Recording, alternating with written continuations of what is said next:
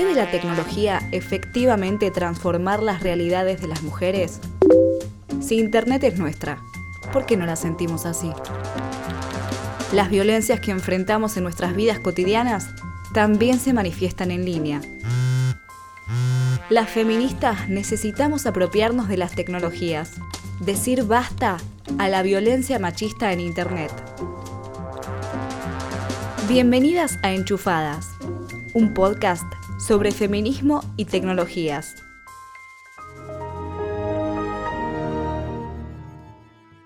Un informe del Observatorio de Femicidios en la Argentina nos muestra una realidad cada vez más preocupante. Una mujer cada 18 horas muere a manos de su pareja.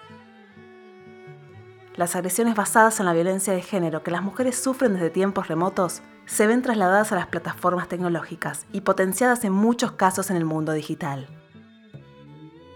En sus diversas expresiones, simbólica, sexual, psicológica, la violencia sigue manifestando el poder que el varón pretende sobre la mujer, y con el desarrollo de las tecnologías de información y comunicación, se plantea un nuevo escenario para ejercer más violencia. Exponen fotos y videos comprometedores, controlan las actividades de la víctima, envían amenazas o escriben mensajes descalificantes.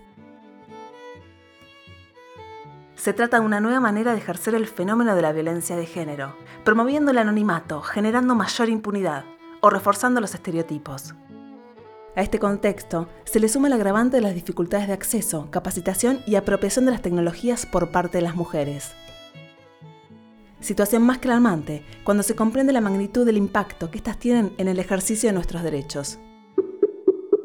Eh, como todos sabemos, en este momento, Internet, sobre todo eh, a través de los blogs, de las redes sociales, de los espacios de chats y de foros. Daphne Saban Splow, comunicadora social, coordinadora regional para América Latina del Programa de Derechos de las Mujeres de la Asociación para el Progreso de las Comunicaciones. Se han convertido también en un, lugar interesante para eh, expresar ideas, para confrontarnos con, con otras ideas y también para ir creando espacios propios de opinión y de libertad de expresión, ¿no? Entonces, eh, por eso me parece tan importante poder mantener a Internet como un espacio donde puedan existir estas posibilidades y que no quede cerrado a una sola voz o, o a censuras o a querer este, que no se traten determinados temas y demás, ¿no? Entonces, eh, uno de los trabajos que nosotros hacemos también es tener en cuenta, eh, junto con, otros colegas, ¿no es cierto?, la plena vigencia del artículo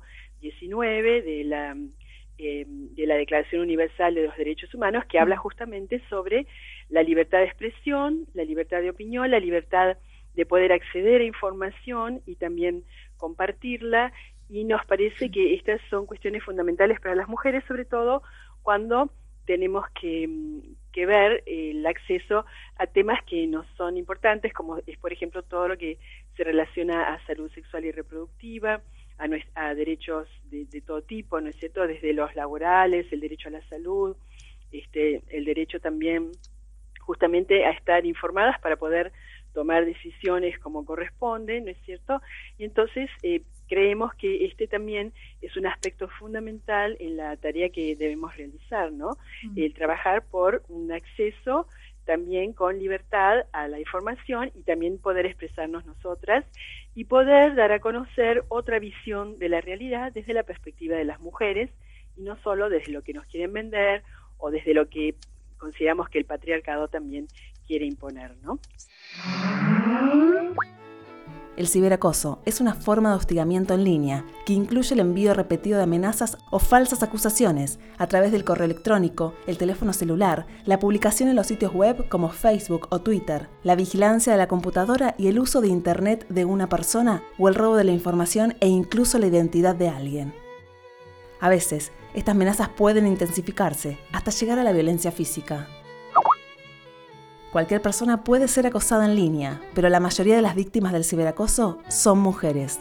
Y aunque quienes acosen a veces son personas extrañas, en la mayoría de los casos se trata de las parejas anteriores, los novios o los maridos de las víctimas. Lamentablemente, el ciberacoso, las agresiones en línea, la manipulación de imágenes y las violaciones a la privacidad han pasado a formar parte de la violencia cotidiana que sufrimos las mujeres en muchos países.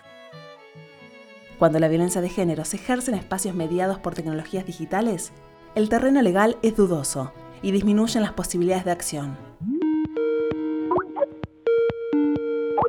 Cuando lees las leyes con cuidado, Carlos Gregorio, abogado, jurista, especialista en tecnologías de la información y las comunicaciones. La protección de la imagen, el concepto de foto trucada, ese tipo de cosas, no está eh, suficientemente claro en la legislación y muchos jueces penales eh, son muy eh, temerosos de entrar a sancionar por delitos que no están claramente tipificados. La, justicia penal eh, funciona sobre la base absoluta de que el delito debe estar claramente tipificado. Si no está claramente tipificado, ahí entonces los jueces tiemblan. Y yo te diría en resumen que lo que veo es que la vulnerabilidad de las niñas es eh, muchísimo más grande en estos contextos donde una, una información, sea legítima o sea verdadera pero privada, o sea falsa, este, provoca un daño este, absolutamente irreparable. ¿no? Y esos son efectivamente, son delitos, eh, sin, sin lugar a dudas. Las redes sociales son una herramienta de suma utilidad para combatir un sinfín de inequidades. Sin embargo, y al igual que en el mundo real, la violencia hacia las mujeres se traslada a estas nuevas plataformas. Promover el uso adecuado de la tecnología parece una solución posible. Diversas organizaciones de mujeres han encontrado en las TICs una herramienta para la denuncia de esta realidad, así como un modo de incidir, prevenir y construir conocimiento. Han servido para difundir información, movilizar y ampliar la presión para el cambio el machismo ha progresado mucho en el, lugar, en el espacio digital, ¿no? Inti María Tidbal activista, directora del capítulo argentino de Holoback, Atrévete. Hay dos herramientas que ayudan mucho contra la violencia. Una es la documentación. Como que cuando una persona violenta se da cuenta que estás documentando sus hechos, le da muchísimo miedo, muchísimo. Y, los celulares son una forma muy fácil y muy rápida de documentar eh, algo que está pasando en ese momento. Eh, la, otra, la otra es, es la, grupos de mujeres o, mujeres organizadas o hablar de tu experiencia con otras mujeres, básicamente los grupos.